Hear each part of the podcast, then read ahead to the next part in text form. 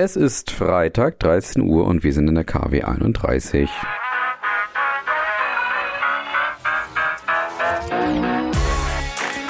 Brand Trust Talks Weekly, der inspirierendste Wochenrückblick aus Markenperspektive.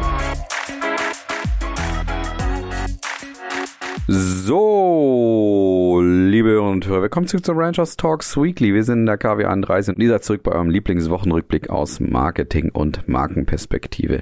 Ich habe natürlich noch ein paar schöne Themen in meiner letzten Folge vor meinem Urlaub hier rausgesucht, aber ihr wisst natürlich, wir und ich lassen euch niemals alleine in der Urlaubszeit und zwar werden zwei wunderbare Folgen in der Zeit noch herauskommen, beziehungsweise werden mehr Folgen rauskommen, aber im Weekly-Format könnt ihr euch unter anderem auf ein Gespräch mit Carsten Baumgart freuen. Das ist ja schon ja fast ein Ritual, wo er uns natürlich mal wieder mitnimmt in die frischesten Erkenntnisse aus der Wissenschaft. Und ihr könnt euch auch auf ein Gespräch mit Tabea Hölger zum Thema Nachhaltigkeit freuen, wo wir so ein paar Weekly-Themen der letzten Monate auch gemeinsam reflektieren. Jetzt aber genug des Intros. Es geht los mit ein paar Themen für diese Woche. Es war nicht ganz so viel los, aber trotzdem könnt ihr euch ja drauf freuen. Los geht's mit dieser Kategorie. Die Zahlen der Woche. Und das ist insofern spannend, dass es um die Lufthansa geht und die Lufthansa natürlich Corona gebeutelt war, natürlich auch damals unterstützt werden musste vom Staat, das wissen wir alles, da gab es die Diskussion, ist das richtig, muss das sein, etc. Wenn man dann jetzt so ein bisschen sieht, dass die Lufthansa aktuell auf ein Rekordergebnis in diesem Jahr hinsteuert, dann kann man durchaus vielleicht das Ganze mal so ein bisschen, naja, kritisch beobachten oder mal wieder darüber diskutieren, vielleicht auch am Essenstisch und so weiter. Vielleicht ist ein kleines Smalltalk-Thema auch. Ja, worüber kann sich die Lufthansa Lufthansa gerade freuen auf ein Rekordergebnis, wie gesagt, und zwar rechnet man aktuell in diesem Jahr von knapp 2,6 Milliarden Euro bereinigtem EBIT. Und das ist nach 2017 und 18 ein Rekordergebnis, auf das man zusteuert. Und 2017, 18 lag das vor allen Dingen natürlich an der Pleite der damaligen Rivalin Air Berlin. Und damals hatte eben die Lufthansa nur in diesen Jahren mehr verdient als heuer. Und das liegt unter anderem auch daran, dass man auf dieses Ergebnis zusteuert in diesem Jahr, dass das zweite Quartal anscheinend blendend bei der Lufthansa lief. Und so konnte man mehr Passagiere und auch höhere Ticketpreise verzeichnen und die lagen um knapp 17 Prozent höher, so dass man letztendlich insgesamt einen Umsatz von knapp 9,4 Milliarden Euro verzeichnen konnte und der bereinigte operative Gewinn nur im letzten Quartal lag bei knapp 1,1 Milliarden Euro und lag damit so hoch wie noch nie in diesem zweiten Quartal. Ja, Im Vergleichsquartal musste der Passagiertrakt von der Lufthansa, dazu gehört ja zum Beispiel auch die Swiss oder auch die Austrian oder auch die Eurowings, die mussten im Vergleichsquartal 2022, damals wie gesagt noch mitten in der Corona-Welle, mussten sie damals noch einen Verlust einstecken und zwar von 86 Millionen Euro, also haben wir in den roten Zahlen gesteckt. Und dieses Jahr ist es ganz anders, da muss man feststellen, dass es fast ein Milliardengewinn ist. Und zwar lag der im Passagierbereich bei 965 Millionen Euro. Interessant ist das Ganze übrigens vor dem Hintergrund, dass man trotzdem Gewinne verzeichnen konnte, obwohl es höhere Kosten natürlich auch bei der Lufthansa gab, was zum Beispiel das Thema Flugsicherung, die Flughäfen, die Wartung, die Ersatzteile und so weiter angeht. Da musste man höhere Stückkosten im Jahresvergleich um knapp sieben Prozent verzeichnen. Aber wie gesagt, letztendlich lag das unter anderem daran, dass die Ticketpreise anscheinend angezogen wurden und man einfach höhere Durchschnittserlöse pro Ticket hier auch einbringen konnte. Ja, das als erste Zahlen mal von der Lufthansa, wie gesagt, insbesondere spannend, wenn man jetzt sieht, dass die mit Volker natürlich aus der Corona-Pandemie zurückkommen und ja, wirklich Rekordergebnisse verzeichnen können, die nicht nur daran liegen, dass man es jetzt im Vergleich mit Corona bezieht, sondern auch absolut kann man das Ganze eben hier sehen, dass anscheinend der Lufthansa wieder blenden geht und das Fluggeschäft anscheinend hier auch wieder brummt. Und weiter geht's mit dieser Kategorie. Was gerade auf TikTok abgeht. Ja, und auf TikTok geht unter anderem gerade ein Song durch die Decke und trendet da seit einigen Wochen und dieser Song nennt sich Margarita Song.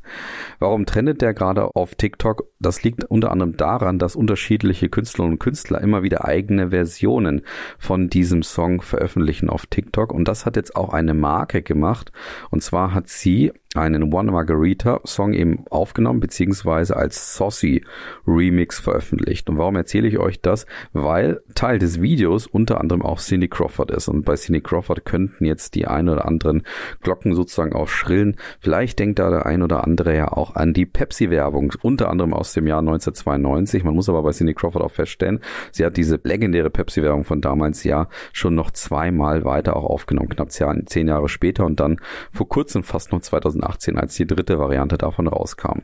Und jetzt gibt es eben ein Video, ein Musikvideo, wo es eben, wie gesagt, um diesen Margarita-Song geht. Den könnt ihr euch auch mal anhören. Gilt als einer der Sommerhits dieses Jahr und hat schon so ein gewisses Ohrwurmpotenzial. Aber muss sagen, der Text ist nicht unbedingt immer jugendfrei, von daher überlegt es euch genau. Aber Cindy Crawford tritt jetzt hier nicht auf als Pepsi-Testimonial in diesem Video, sondern natürlich als Margarita-Testimonial und bewirbt dadurch nämlich zwei Marken. Und zwar auf der einen Seite Casamigos Tequila. Das ist eine Marke, die unter anderem auch von George Clooney gegründet wurde. Und der sogenannte Blendjet Mixer wird hier auch in diesem Musikvideo dargestellt. Also fast schon fundstückartig. Es ist übrigens so, dass das Video startet, das ist auch sehr lustig. Man sieht, wie das Cindy Crawford, so wie sie leibt und lebt und wie man sie aus den Pepsi-Spots sozusagen auch kennt. Und dann wird sie, naja, ich sag mal, etwas äh, unangenehm aus diesem Video auch wieder rausgeschmissen. Also schaut es euch gerne mal an. Trendet, wie gesagt, auch gerade auf TikTok. Und weiter geht's mit dieser Kategorie. Die Überraschung der Woche. Und da geht's weiter mit TÜV Süd. Und warum ist das für mich die Überraschung der Woche? Naja, TÜV Süd hat einen neuen Markenauftritt verpasst bekommen und zwar von der Agentur Strichpunkt. Und ich habe mir diesen Markenauftritt angeschaut und dann auch das Ganze angeschaut, was da so erzählt wurde. Und irgendwann habe ich so gedacht, jo, das ist eigentlich ziemlich gut getroffen, muss ich sagen. Und zwar geht's bei TÜV Süd unter anderem dadurch, natürlich jetzt hier moderner dargestellt zu werden, die neue Brand Attitude darzustellen. Da wurden ganz viele Worte auch beschrieben, was es denn auch für Schlagworte gibt, wie zum Beispiel Wandel, digitale Welt, nachhaltige Zukunft, technologischer Fortschritt, technische Entwicklung und so weiter. Es wurden auch irgendwelche Allerweltsmarkenkernwerte da beschrieben, die waren für mich ein bisschen austauschbar. Da ging es nämlich um das Thema Innovation, Fortschritt und Vielfalt. Allerdings muss ich sagen, die TÜV Süd hat eine Mission formuliert, die folgendermaßen lautet, technischen Fortschritt zu ermöglichen und so die Welt sicherer zu machen. Das finde ich grundsätzlich mal nachvollziehbar bei der TÜV Süd. Und was ich dann eben, wie gesagt, sehr überraschend fand, war, wie man es geschafft hat, diese sehr schöne Mission auch in einen Markenstil zu überführen. Und das ist sehr gut gelungen aus meiner Sicht. Und da muss ich einfach feststellen, das ist auf der einen Seite sehr schön selbstähnlich. Das sieht man unter anderem am Logo, was wirklich kaum erkennbar angepasst wurde, aber einfach ja optimiert wurde, sowohl natürlich für digitale Tools und, und, und Auftritte etc., aber insgesamt einfach so schön angepasst wurde, dass es total nach wie vor erkennbar ist, dass es sich um die TÜV Süd handelt. Das heißt, da ist absolute Selbstähnlichkeit angesagt und das gilt auch bei allen anderen Elementen, wie zum Beispiel auch der Farbe. Gleichzeitig muss man aber sagen, dass TÜV Süd auch so ein paar mutige Akzente noch dazu bekomme. Das heißt zum Beispiel eine Sekundärfarbe, die so ein bisschen in eine andere Richtung geht. Das ist auch sehr schön. Das heißt, man ist auf der einen Seite selbst ähnlich, hat aber gleichzeitig auch Mut, um vielleicht auch so ein paar neue ja, Leistungen oder beziehungsweise Leistungen, die man vielleicht gar nicht so sehr immer mit TÜV Süd verbindet oder vielleicht auch mal vergisst, weil es schon einfach so etwas ist, was man beiläufig immer wieder auch wahrnimmt und dann auch schon erwartet, dass das wiederum dann eine gute Möglichkeit ist, diese Leistung auch auszudrücken. Und deswegen komme ich auch dann noch zum Fazit, dass es irgendwie ein anziehungsstarker und gleichzeitig entstaubender Markenauftritt ist. Und wie gesagt, da war ich einfach mal überrascht, dass eigentlich an der Agentur es schafft, eine Zielsetzung, ein Briefing von einer Marke sehr, sehr punktgenau auch zu übersetzen und zum Ausdruck zu bringen. Also für mich ein sehr gelungener neuer Auftritt von TÜV Süd.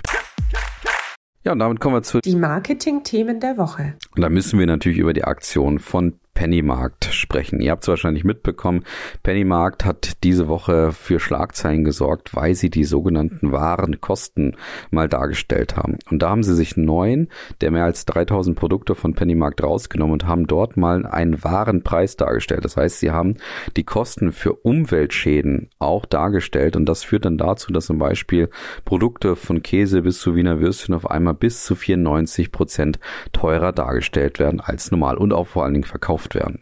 Und so ist es zum Beispiel bei den Wiener Würstchen so, dass normalerweise die knapp 3,19 Euro anscheinend bei Pennymark kosten und die werden jetzt für 6,01 Euro verkauft. Sollte so sein, dass Penny hier ein paar Produkte davon auch verkaufen sollte, was er nicht unbedingt gesagt ist bei diesem deutlichen Preiseinstieg, ist es übrigens so, dass man die Mehreinnahmen dann an ja, Projekte zum Thema Klimaschutz, auch zum Erhalt von familiengeführten Bauernhöfen im Alpenraum spenden wird. Das heißt, es ist jetzt keine Gewinnabsicht dahinter, sondern es ist mehr oder weniger eine Untersuchung, oder fast eine wissenschaftliche Untersuchung, weil Penny in dieser Aktionswoche mit der TH Nürnberg und auch der Universität Greifswald zusammengearbeitet hat, um so ein bisschen daraus was zu lernen und eben ja nachvollziehen zu können, was bedeuten denn eigentlich solche Impulspreise eigentlich auch für die Konsumentinnen und Konsumenten? Konnte jetzt für mich nicht ganz ableiten, was da vielleicht auch rauskommen sollte, weil zum Beispiel auch einer der Learnings sein könnte, wenn der Kunde eben oder die Kundin dort nicht dazu greift zu diesen Produkten, dass es vielleicht einfach aufzeigt, dass diese Preise anscheinend vielleicht einfach zu hoch sind. Davon kann man aus meiner Sicht aber auch ausgehen, wenn da die Würstchen auf einmal so knapp, ja, fast 100 Prozent teurer geworden sind. Ja, was haben dann die anderen Akteure in diesem Bereich dazu gesagt? Das war ganz unterschiedlich. Grundsätzlich gab es viele Umweltschützer, die das Ganze beobachtet haben und auch begrüßt haben, was Penny hier gemacht hat, weil es nämlich eine lange Diskussion schon ist, dass man versucht, irgendwie die Kosten für Produkte, die eher umweltschädlich sind, eben zu steigern, während Produkte, die es vielleicht nicht sind, vielleicht auch einen Anreiz haben sollten, dass sie etwas günstiger sind, zum Beispiel durch eine Besteuerung über die Mehrwertsteuer.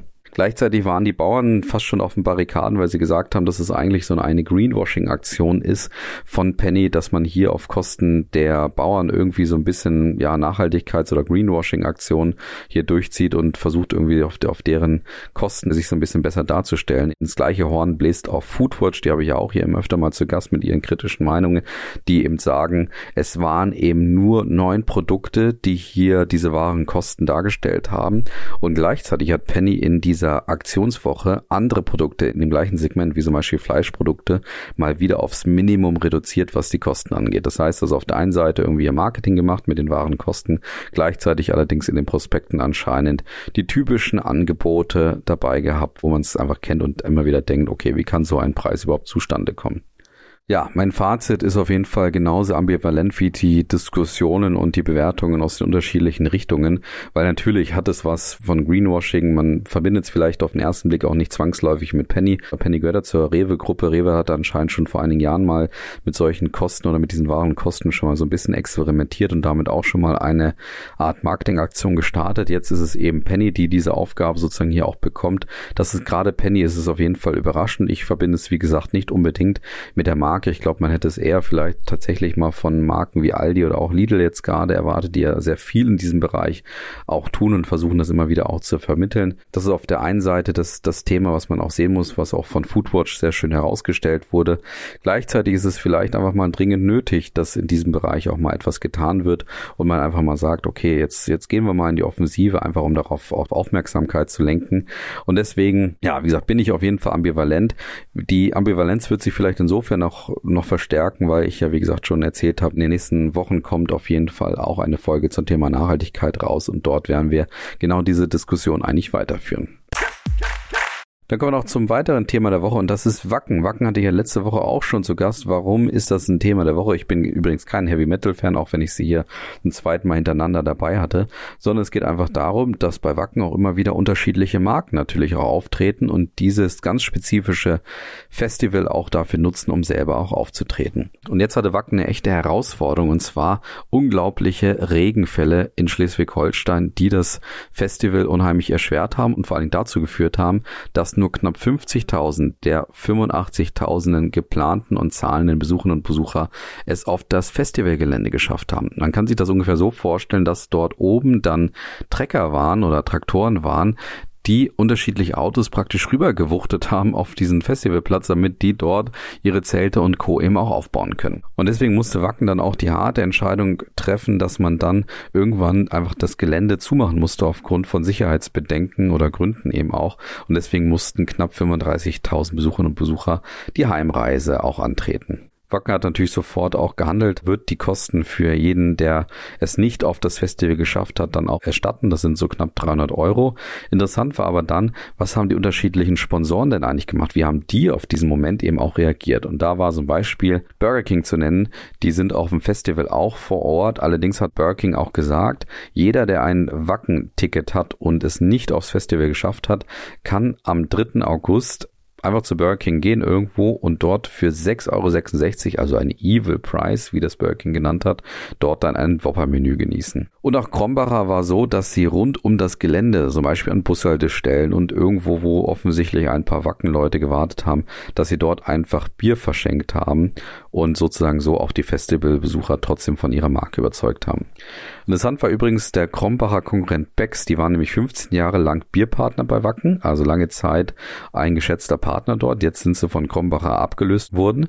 Aber auch Becks hat sich nicht lumpen lassen und hat diese Aktion kurzerhand genutzt, doch mal wieder an ihre Wacken-Historie zu erinnern und haben dann gezeigt, zum Beispiel auf Instagram, wie sie unterschiedliche Lieferwegen dann gefüllt haben mit knapp 10.000 Dosen, die dann auch an Wacken Fans, die es eben nicht aufs Festival geschafft haben, dann ausgeschüttet wurden. Und auch Globetrotter ist zum Beispiel Sponsor bei Wacken und die haben natürlich unterstützt mit Outdoor-Expertise. Das heißt, die haben unterstützt, wie kann man denn dort eigentlich jetzt gerade Zelte aufbauen? Was ist, wenn Zelte beschädigt sind wegen der widrigen Bedingungen?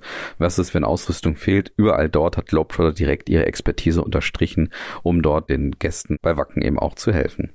Spannend ist auch, dass die Bundeswehr ebenfalls auch einer der Sponsoren bei Wacken ist und dort ist auch die Bundeswehr dann aktiv geworden und zwar indem sie mal einfach direkt eine Zufahrtsstraße sozusagen ja gebaut hat mit so einer provisorischen Fahrbahn. Die Zufahrtsstraße ist an sich, das ist anscheinend eine zusammenfaltbare Straße, sehr spannend und diese zusammenfaltbare Straße war insofern wichtig, weil es nämlich gerade zentral ist, um dort Rettungskräfte und Polizei eine Zufahrt auch zu gewährleisten. Das heißt also, dort hat die Bundeswehr mal direkt unter Beweis gestellt, was es denn heißen könnte, vielleicht vielleicht auch für die Bundeswehr zu arbeiten, weil es geht natürlich bei Wacken darum, dass es Recruiting und Aktivierungsmaßnahmen sind, um mehr Menschen für die Bundeswehr auch zu gewinnen. Ja, ganz spannend, wie Wacken insgesamt reagiert hat, aber wie vor allen Dingen auch die Sponsoren bei Wacken reagiert hat, um dort auch zu unterstützen. Da sieht man mal wieder, wie wichtig es auch sein kann, dass man dort aktiv ist und auch ja reagiert auf solche Momente beziehungsweise solche Momente auch für sich nutzt. Das haben offensichtlich hier alle Marken definitiv geschafft. Deswegen ist es anscheinend gar nicht so schlimm, dass vielleicht 35 30.000 Besucherinnen und Besucher bei Wacken fehlen und damit natürlich auch die Grundlage für ein erfolgreiches Sponsoring fehlt. Das kann man eben, wie gesagt, auch sehr aktiv und kreativ kompensieren. Wo wir gerade bei Kreativität sind, gehen wir natürlich weiter mit dieser Abschlusskategorie. Die Fundstücke der Woche. Und da sind wir bei der WWF angekommen und das habt ihr vielleicht auch gesehen. Es gab nämlich knapp 20.000 Reaktionen auf LinkedIn und auch 5.000 gefällt mir Angaben auf Twitter bzw. X. Und worum ging's? Ja, die WWF hat diese beispiellose Veränderung von Elon Musk von Twitter zu X direkt mal genutzt, um auch ihre Marke zu unterstreichen. Und zwar haben sie sozusagen die Extinction of Twitter damit verbunden, dass sie auch auf das Thema Artensterben nochmal hinweisen. Und das kann man sich folgendermaßen vorstellen. Sie haben einfach die eine Anzeige geschaltet, wo man die Evolution des Twitter-Logos sehen konnte, beziehungsweise auch des Vogels sehen konnte, und zwar von 2006 bis 2013. Und da sieht man natürlich, dass in den ersten fünf Entwicklungsstufen der Vogel sich einfach verändert hat. Und am Ende 2023 steht einfach nur ein X. Und dieses X ist auch bekannt in der Community sozusagen, weil es für das Artensterben eben auch steht. Und deswegen ist es ein wunderbares, interessantes, lustiges Beispiel, wie die WWF sozusagen diesen Moment auch genutzt hat, um auch das Thema Artensterben nochmal zu thematisieren und gleichzeitig so ein bisschen das Thema Twitter hier auch hochzunehmen. Ja, sehr schöne Möglichkeit, auch da sehr kreativ und vor allen Dingen schnell reagiert, um mit dieser Anzeige auch nochmal für Aufmerksamkeit zu sorgen. Dann sind wir noch bei Erdinger Alkoholfrei und der Marke Black Roll. Und zwar ist es so, dass Erdinger Alkoholfrei ja, glaube ich, schon unheimlich bekannt ist, auch bei den Sportlerinnen und Sportlern. Die unterhalten sogar, und das war für mich auch eine Neuigkeit und Überraschung, die unterhalten eine eigene Community, und zwar das Erdinger Active Team, wo es darum geht, dass du für nur knapp zwei Euro pro Monat sozusagen zu einer Community gehörst, wo du dann wiederum die Möglichkeit hast, ja, über Rabattaktionen zum Beispiel neue Produkte auch zu kriegen, also von anderen Sportmarken zum Beispiel, oder du kannst auch Teilnahme zu Sportevents auch bekommen, Tickets und so weiter. So ein paar Vorteile, die mit dieser Erdinger Active Community einhergehen. Und jetzt geht ein weiterer Vorteil einher und zwar kooperiert Erdinger jetzt mit der Marke Blackroll. Das ist eine Schweizer Marke, die naja, natürlich bekannt ist für diese Faszienrollen. Ja, die kennt ihr vielleicht selber auch. Die Marke Blackroll hat sich insofern aber ganz spannend entwickelt, weil sie eigentlich nicht mehr nur das Thema Faszienrolle besetzt, sondern grundsätzlich sich auf das Thema Regeneration fokussiert hat. Das ist sozusagen der Einwortwert bei Blackroll Regeneration. Und das sieht man unter anderem darin, dass Blackroll jetzt neben Faszienrollen auch ganz andere Produkte anbietet, wie zum Beispiel Bettdecken und auch Kissen und jetzt neuerdings auch so Recovery-Beine. Das sind so, ja, ich weiß gar nicht, so, so Taschen, die man sich sozusagen um die Beine schnallt und dadurch den Beinen eine beispiellose Regeneration bieten kann. Und jetzt starten diese beiden Marken eine Kooperation, was ich aus unterschiedlichen Gründen interessant fand. Auf der einen Seite, ja, wie gesagt, wie die Marke Blackroll sich mal wieder weiterentwickelt und auf der anderen Seite war es für mich auch ein Fundstück, weil, wie gesagt, Erdinger dadurch nochmal auf ihre Community hinweisen konnte, die ich, wie gesagt, bisher noch nicht kannte und wo ich insgesamt feststellen muss, eine interessante Idee von Erdinger alkoholfrei, um hier wirklich ja, zu unterstreichen, dass Erdinger alkoholfrei eine ganz klare Sportpositionierung hat und hier eben zwei Marken zusammenkommen, die ja, wie gesagt, ganz klar für das Thema Sport stehen und deswegen hier auch kooperieren. Von daher diese Kooperation zwischen Blackroll und Erdinger alkoholfrei für mich auch schon fast fundstückartig. Und mit diesem Fundstück entlasse ich euch nicht nur ins Wochenende und in die kommende Woche, sondern wie gesagt auch in meinen Urlaub sozusagen. Also habt Spaß auf jeden Fall mit den Folgen, die ich auch für euch noch hinterlassen habe. Wir hören uns in knapp vier Wochen wieder. Bis dahin habt einen wunderbaren Sommer, erholt euch gut. Ja, und natürlich vielen, vielen Dank fürs Zuhören im letzten Halbjahr. Ich freue mich auf die nächste Zeit. Wir haben ja dann noch ein bisschen von September bis Weihnachten. Von daher freut euch auf ein paar Folgen. Vielen Dank nochmal. Macht's gut. Bis dann. Ciao.